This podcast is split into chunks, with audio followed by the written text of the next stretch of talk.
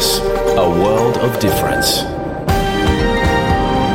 You're with NITV Radio, on mobile, online, and on radio. We acknowledge the traditional owners of the land NITV broadcasts from, Wurundjeri people of the Kulin Nation and their elders, past and present. We also acknowledge all Aboriginal and Torres Strait Islander tribes and clans we broadcast to, from the mountains to the plains, from the desert to the sea, from freshwater to saltwater.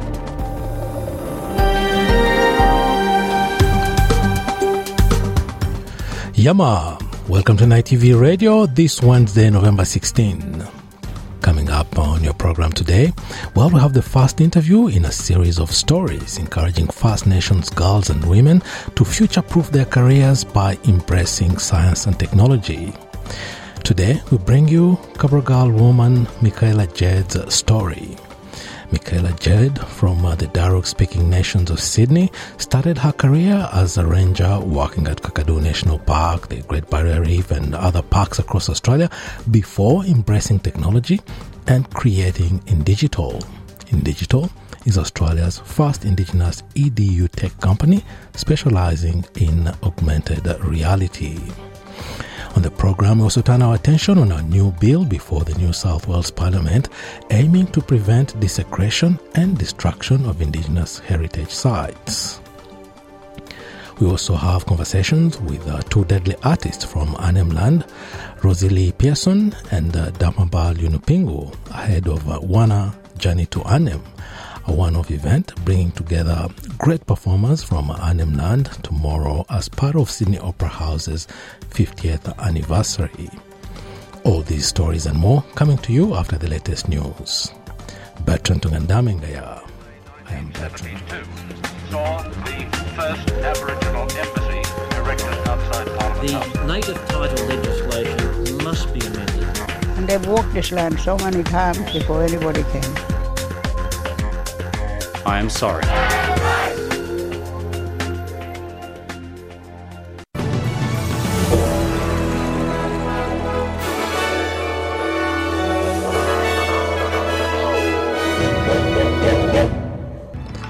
In this bulletin, political and indigenous leaders urge all Victorian politicians to raise the age of criminal responsibility. Anthony Albanese says progress is being made on the issue of China's trade sanctions against Australia. And reports NATO member nation Poland hit by Russian missile strikes, killing two people.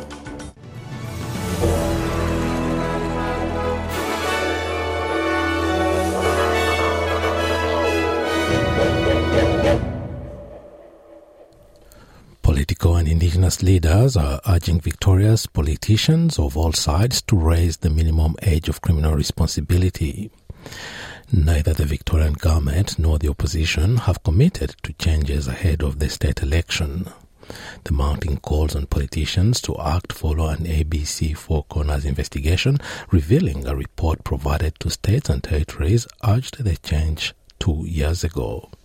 Children as young as 10 can end up in the youth justice system under current laws. Mining giant Santos has launched an appeal to the federal court against a Barossa gas project, ruling in favor of Tiwi Island's traditional owners. Claimants, including Munupi clan elder Dennis Tipakalippa, had managed to get the drilling operations in the Barossa gas field halted as his community was not consulted about the project, which will run a gas pipeline through his family's sea country. Launching the appeal, lawyers for Santos argued the mining giant wasn't legally obliged to consider a specific clan of traditional owners as relevant parties when conducting consultations. Outside the federal court in Melbourne, a group of traditional owners, environmental lawyers, and their supporters gathered to voice their opposition to the appeal. Prime Minister Anthony Albanese has downplayed any, shift, any swift change on the lifting of China's trade sanctions on Australian exports worth $20 billion a year. Mr. Albanese is the first Australian Prime Minister to meet with China's President Xi Jinping in six years. He says it's a big step forward. Having the meeting is a successful outcome uh, because for six years we have not had any dialogue. And it is not in Australia's interest to not have dialogue with our major trading partner. During the meeting on the sidelines of the G20 summit, Mr. Albanese raised the issue of trade sanctions and other points of tension in the relationship, including human rights concerns in Xinjiang, maintaining the status quo with Taiwan, and the detention of Australians Cheng Lei and Yang Hengjun in China. Emergency services are searching for two residents missing in the floods affecting the entire central west region of New South Wales. Record breaking floods hit the town of Eugowra, flattening the homes and businesses in the community of 700 people. Many residents had only minutes of warning to climb to safety on rooftops before the floods swept through the town. Residents Diane Smith, 60, and Ljubisa Lesvukec, 85, remain missing. SES Commissioner, Commissioner Carlene York says the emergency response is now one of the biggest operations in the state's history. She says more than 160 emergency personnel have responded to calls for help. It was incredibly serious and significant. We saw the river heights double in size from 9 pm Sunday through to 8:15 am on Monday morning, where it peaked at 9.75, and the emergency warning was issued at 6:14 am. And as a result, we received 180 requests for assistance and 159 flood rescues, many of those off roofs of houses and businesses.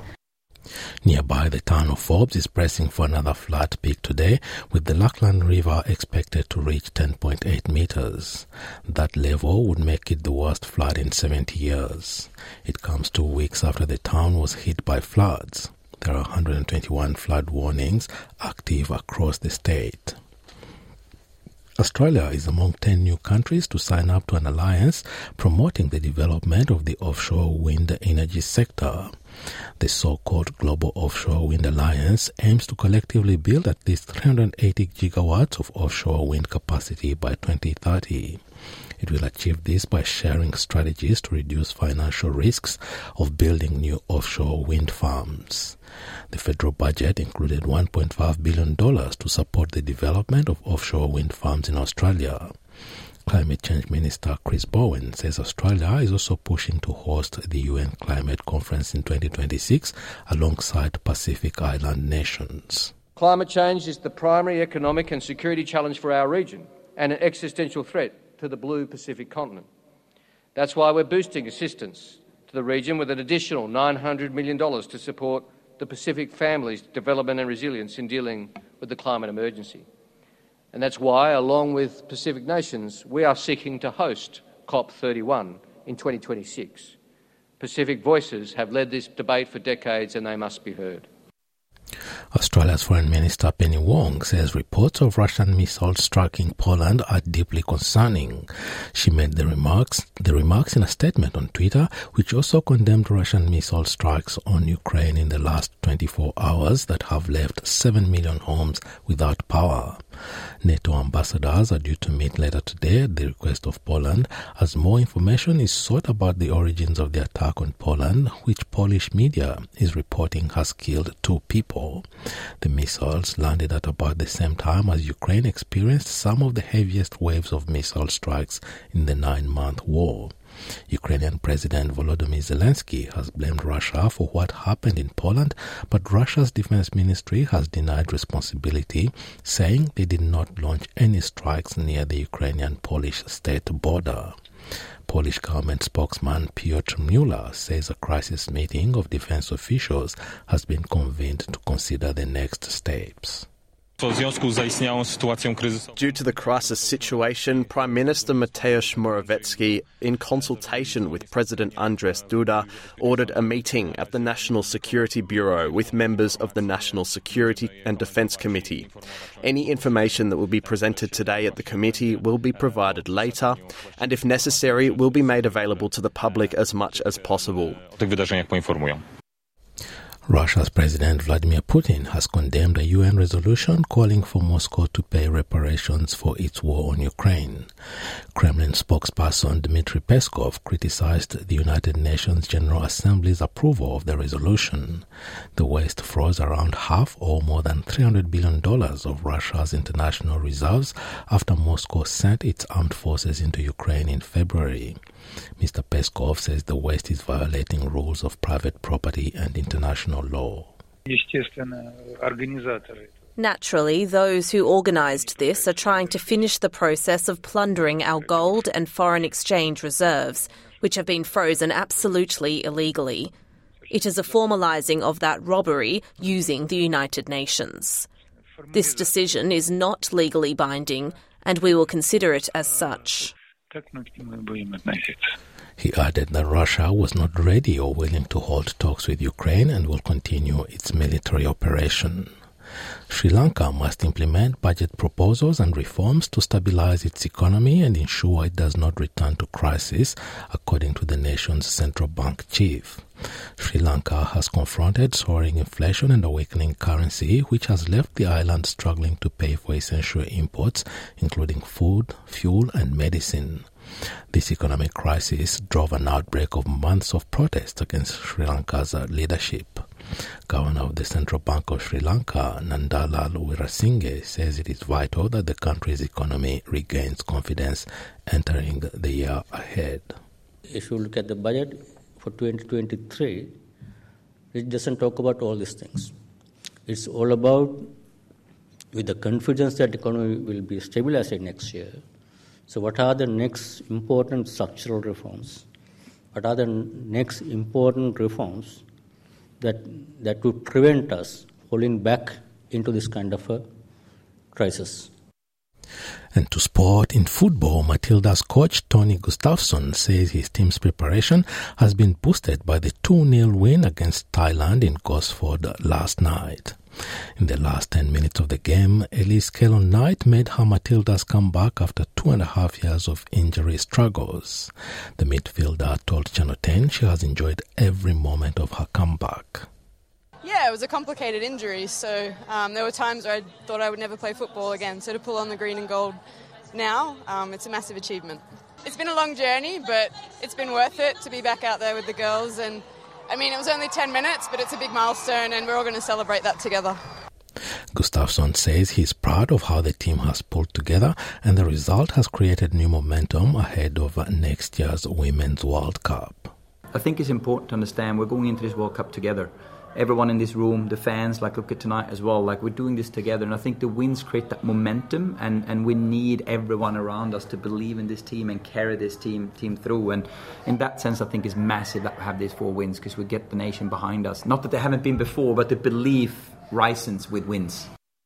And now having a look at the weather around the country, Broome, mostly cloudy day, 33 degrees, Perth, sunny, 31, Adelaide, cloudy, 18, Melbourne, a shower or 2, 14 degrees, Hobart, showers, 13, Albury, Wodonga, partly cloudy, 16, Canberra, a shower or 2, 15, Wollongong, showers, 16, Sydney, showers increasing, 19 degrees, Newcastle, a shower or 2 developing, 22, Brisbane, sunny and windy, 31 degrees, Townsville, partly cloudy day, 32, Cairns, mostly sunny 33, Alice Springs mostly cloudy 20 degrees, Darwin a shower or 2 32, and the Torres Strait Islands a sunny day ahead and a, a top of 32 degrees. And that is NITV Radio News.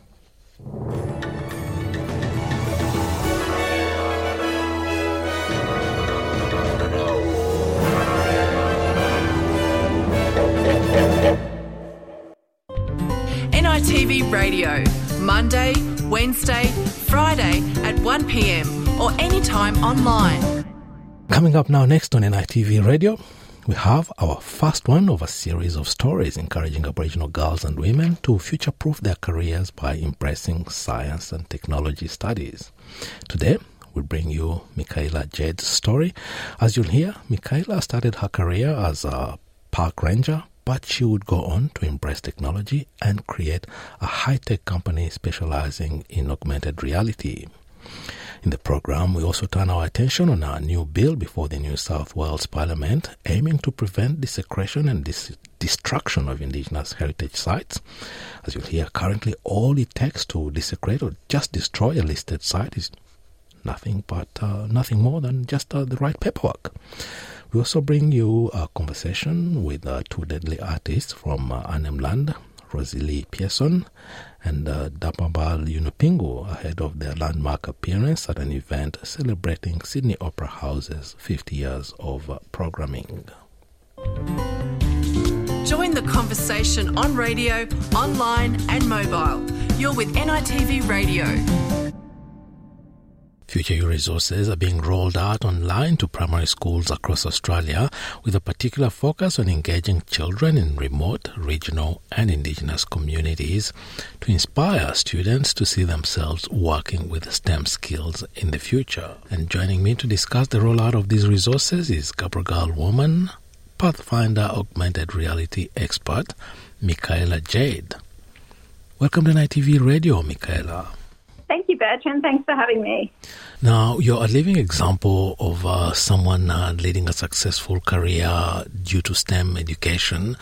Tell us your journey leading up to you embracing uh, science and technology. Well, I started my STEM career as a national parks ranger, actually. So I was working in beautiful places like the Great Barrier Reef and Ningaloo in Western Australia, um, Kakadu in the Northern Territory, and in the ACT as well. And learning about country and about ecology and about visitor management led me on a new pathway when I saw augmented reality in 2012. And I thought, wow, I really need to learn about technology. And so I threw myself into learning about technology. And um, here I am today as a tech entrepreneur. But going from parks to augmented reality, it sounds like a, a far fetched move. How do the two come together? So, my technology journey started when I saw the technology as a solution to a problem that we were having on national parks. So, you know, the signs that you see on national parks that talk about um, cultural places. Well, I was one of the people that worked on those signs, and it always broke my heart that we were putting metal signs in very significant cultural places, and then the dialogue of that sign was always written in a third person. So it wasn't our elders, it wasn't our community necessarily telling the stories, it was archaeologists and anthropologists and mostly the narrative focused on you know how old a place was rather than you know the important aspects of our cultural places on country. So when I saw augmented reality, which is um, holographic storytelling, I thought, wow, this is an opportunity for our people to share our own knowledge, language, and law through our own holograms and not rely on other people to tell our stories. So it was really trying to find a solution to a problem and then seeing a technology solution that I thought had potential to do this in a better way for, for our mob to share our stories, but also for visitors to our places to have a deeper understanding of the places that they're visiting. Yeah, holograms. This is something that some people have never seen. They just hear about it. It's uh, this way of recreating some um, virtual reality. Where can one experience uh, that kind of uh, innovation? Uh, the, yes, some of the ones that you um, put in practice, yeah. Yeah, so we actually we started in Kakadu, but we then once we released the app, um, I realised that I shouldn't be creating everyone's content for them. So at Indigital, we transferred our company from being a content creation company to actually teaching mob all around Australia um, and New Zealand and Canada how to produce this storytelling content for themselves. So we worked with Microsoft and Telstra to to bring together a new platform that allows our people um, to create their own holograms for their own places with very limited um, technology skill sets. So people can create their own um, through our company um, but also, there's lots of avenues now to experience virtual reality and augmented reality and even mixed reality too. Um, lots of people are starting to work in this technology, which is really exciting. And I guess why I got involved with the Future U campaign is that as I was working across Australia, I realised um, that particularly girls um, felt like technology wasn't really a career for them. So I wanted to change that narrative in their head because, of course, um, Aboriginal and Torres Strait Islander girls are phenomenal at STEM and boys too. Um, and we have great opportunities to influence the development of these new technologies um, using our cultural knowledge and our skill sets for understanding pattern recognition and being able to express our cultures in so many different ways. Um, so I was really excited to be asked to be part of the Future You Science and technology are areas of study that uh, usually scare a lot of people. A lot of people fail in maths uh, and physics and all these, uh, yeah, scientific and technological subjects. How do you engage people to get to like those uh, subjects, uh, those uh, disciplines, and enjoy and embrace a career in a field we, where they experience difficulties at a very young age, most often. I was actually one of those people, Bertrand. So I failed school. so I didn't really have my STEM passion ignited for me when I was a kid. Yeah. Um, but what we do is recognize that we are the world's oldest STEM professionals. Like our cultures have always had science, technology, engineering, and mathematics in our cultures. So we're really the world's oldest scientists in the continuing culture sense. And so, what we do when we're working with community and kids and our um, elder community is we talk about how all of our cultures are STEM focused already. And then we look at how does our culture relate to the technologies um, or science, technology, engineering, and maths that we're we're working on. So for the holographic work, we looked at well, how do we want to express our cultures using holograms? Like our old people already imagined holograms in our storytelling on many nations across Australia. So this is just finally the technology really catching up to the way our culture thinks about um, worlds, really. Yeah.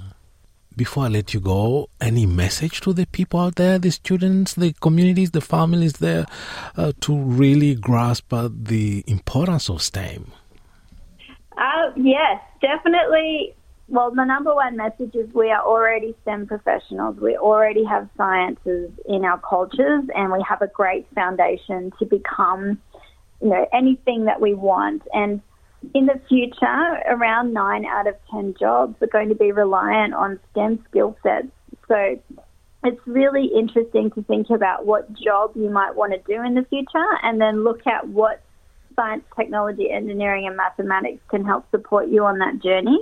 Um, and the Future Australia campaign has tons of research and ideas about what you can do. And I think something I really enjoy when we're working with kids is asking them what they want to be when they grow up. And so something like an architect, for example, or a designer, um, using these augmented and mixed reality skills now will really help you in that profession because what they are is visualization tools. So it allows you to see um, things before you spend money building them, um, which is really exciting. And every single job you can think of, there is a suite of technology, engineering, and mathematics um, skills and tools and knowledge that can help support you in your career. So I really urge people to have a go, see what you like, and follow your passion. Yeah. Is there a website where people can see the type of uh, uh, exper- experimentation or projects that you've uh, developed? Sure. Um, Indigital, so it's just indig ital um, dot net dot au is our website, and also for all the free resources, there's futureyouaustralia.com. Yeah. Michaela Jade, it's been a great pleasure talking to you, and thank you very much for joining us on NITV Radio today. Thank you, Bertrand. NITV Radio, share our stories on Facebook. There are thousands of sites across the country which are sacred for the First Nations traditional owners, but Indigenous elders say too often they are harmed or destroyed. A bill before the New South Wales Parliament at the moment aims to stop that from happening. Emma Kellaway reports. In 2019, tourists were banned from climbing Uluru in the Northern Territory. It was a ban that the local traditional owners had long sought. Ranger Tajangu Thomas spoke to SBS News in 2019 on the last day of climbing. A happy ending for the Anangu people, but frequently it doesn't finish that way. Elders from the Putu, Kunti, Kurramara and Pin Pinikura people in the Western Australia Pilbara region told a documentary crew that access to their land and their ability to protect it had been slowly compromised over the years. Back in the 80s, you can get around in places. Yeah, yeah, it was just about. You can go right through, Yeah, not you like can that. Now you finish, you can't even get through. Just boiled back down to the pastoralists and the mining side of it. They took all the country on the people. That access has tightened as mining companies and other interests claim the land for commercial purposes. But too often, that means places aren't protected and sacred sites end up being destroyed. Like in the case of two ancient rock shelters in Juukan Gorge in Western Australia, ruined by Rio Tinto in 2020 for an extension of their iron ore mine. The destruction led to a furor and a parliamentary inquiry which highlighted gaping holes in the legal protection these sites may have. Liberal MP Warren Entsch was the committee chair for that inquiry, and what they found was not good news. Aboriginal and Torres Strait Island people across the nation reported to the committee their perspectives on the inadequacy of cultural heritage legislation. It became apparent to the committee that the legislation designed to protect cultural heritage has, in many, many cases, directly contributed to the damage and destruction. At its most basic level, what this means is all that's required to destroy or harm an Indigenous site is the right paperwork. Protection of cultural heritage is largely the responsibility of state and territory governments, and there's been little progress in the past couple of decades to improve the state of play. Until now, in the wake of the Rio Tinto furor, legislation has been introduced in Western Australia, which Traditional owners and spokesperson for the Department of Planning and Heritage, Glenn Evans, says will mean Indigenous people get more of a say in what happens to its sites. That means deciding what the heritage is, how important it is, and how it should be protected. Aboriginal people will be at the centre of the new system. Land users will be required to consult, negotiate, and enter agreements with the right people to speak for that country. There can be no coercion, no contracting out, and no gag orders. There's also a push for a similar change in New South Wales. New South Wales Independent MP Fred Nile has introduced a private member's bill to Parliament, inspired by the events in Western Australia. I have listened to the Aboriginal community for over 40 years, and they want self determination. The Culture is Identity Bill provides custodianship of the Aboriginal cultural heritage to the Aboriginal community rather than Macquarie Street politicians and their departments. The bill has been the subject of an inquiry with an upper house committee for the past couple of months.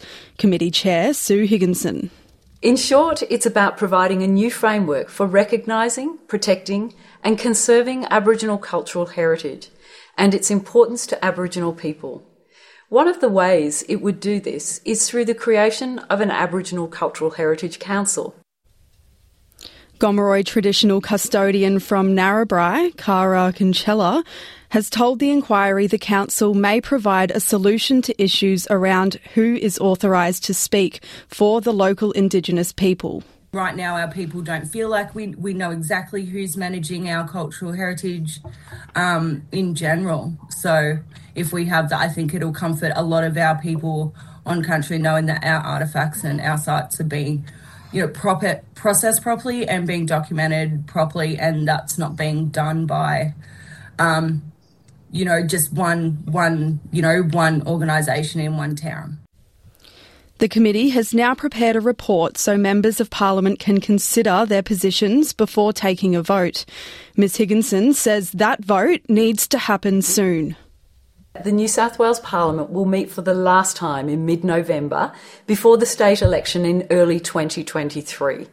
There will no doubt be different views on the bill. Some may support it, others may oppose it. Some people may be somewhere in the middle. It's far from clear if the private members bill will find all the support it needs to pass.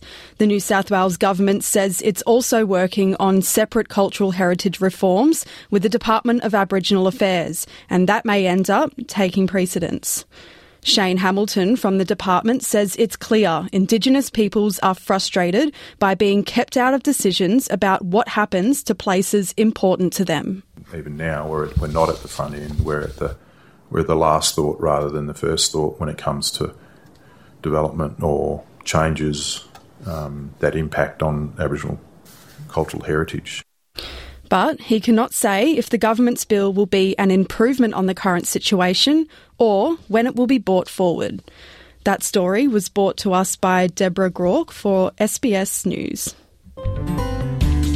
Join the conversation on radio, online, and mobile. You're with NITV Radio.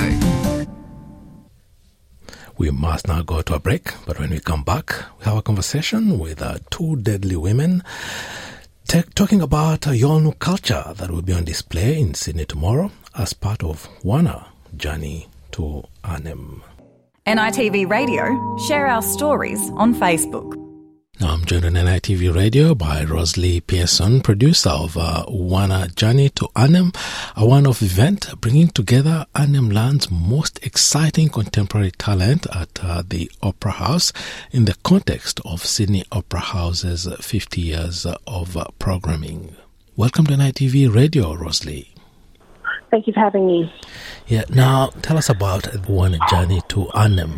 Basically, it is an incredible amount of musicians that we have um, kind of been working with over a period of about six years in Arnhem Land. And we've all come together to showcase the incredible talent that we have there. It's also accompanied by some incredible um, visuals of the region as well. Wana, it's a contraption of two, but Wana is uh, not just that, it's a, a more powerful word than that. Well, it's more kind of like, hey, what you doing? Where you going? Where you at? It's pretty incredible. You bring together artists from um, the NT Arnhem Land. For some of them, it will be the first time ever they come to Sydney. That's um, correct. So yeah, it's a bit of a culture shock because yeah. we don't really have, you know, big shopping centres or uh, you know street lights or anything like that. Um, so it's very very exciting, and for some of us, um, we've been lucky enough to be able to perform there, but not in such a big arena like in the forecourt. So it's really, really exciting for all of us. It's a show that's uh, taken some time to put together. Well, we actually showcased it. The first time was with Darwin Festival La in 2021. Um, so yeah, we kind of drove like over 14 hours to be able to get there in six cars um, and do the show. Um, it, we had rehearsals for two weeks, which is a really short amount of time to be able to put a show of this size together. So we were very, very incredibly excited that the Sydney Opera House was like, this is amazing. Yeah. Like, let's have this for the 50th anniversary celebration. Yeah, and it's a show you started preparing actually when we were right in the midst of the lockdowns. Yeah, that's. Um, Yes, yeah. So we rehearsed everything up at the school in a tiny little room, um, and we did all the visual stuff just off a computer. We didn't have any big screens or anything like that. So this is a big step up from um, our rehearsal space. These are types of performances that one wants to see, feel, and experience, and not see on a tiny screen. Yes, that's correct. How does it feel bringing these uh, this creation of yours in, in an in-person performance with public uh, experiencing it on a big stage like the Opera House? Uh, it feels very humbling. Yeah. It feels very humbling. Um, we feel so incredibly fortunate to be able to share this with the wider Australian community. Uh, we feel very privileged that, you know, we're doing it in a very iconic place like the Sydney Opera House yeah, there's a lot of emotions there, a lot of happiness and a, lot of gratitude. And can you run us through some of the uh, the shows that uh, the public can expect and uh, talk to us about some of the performers uh, that will be there. So we have um, a narrator, Merrkiyawuy Ganambarr She's a celebrated author, um, a young woman who uh, is also my mother. Um, she is the narrator of the show.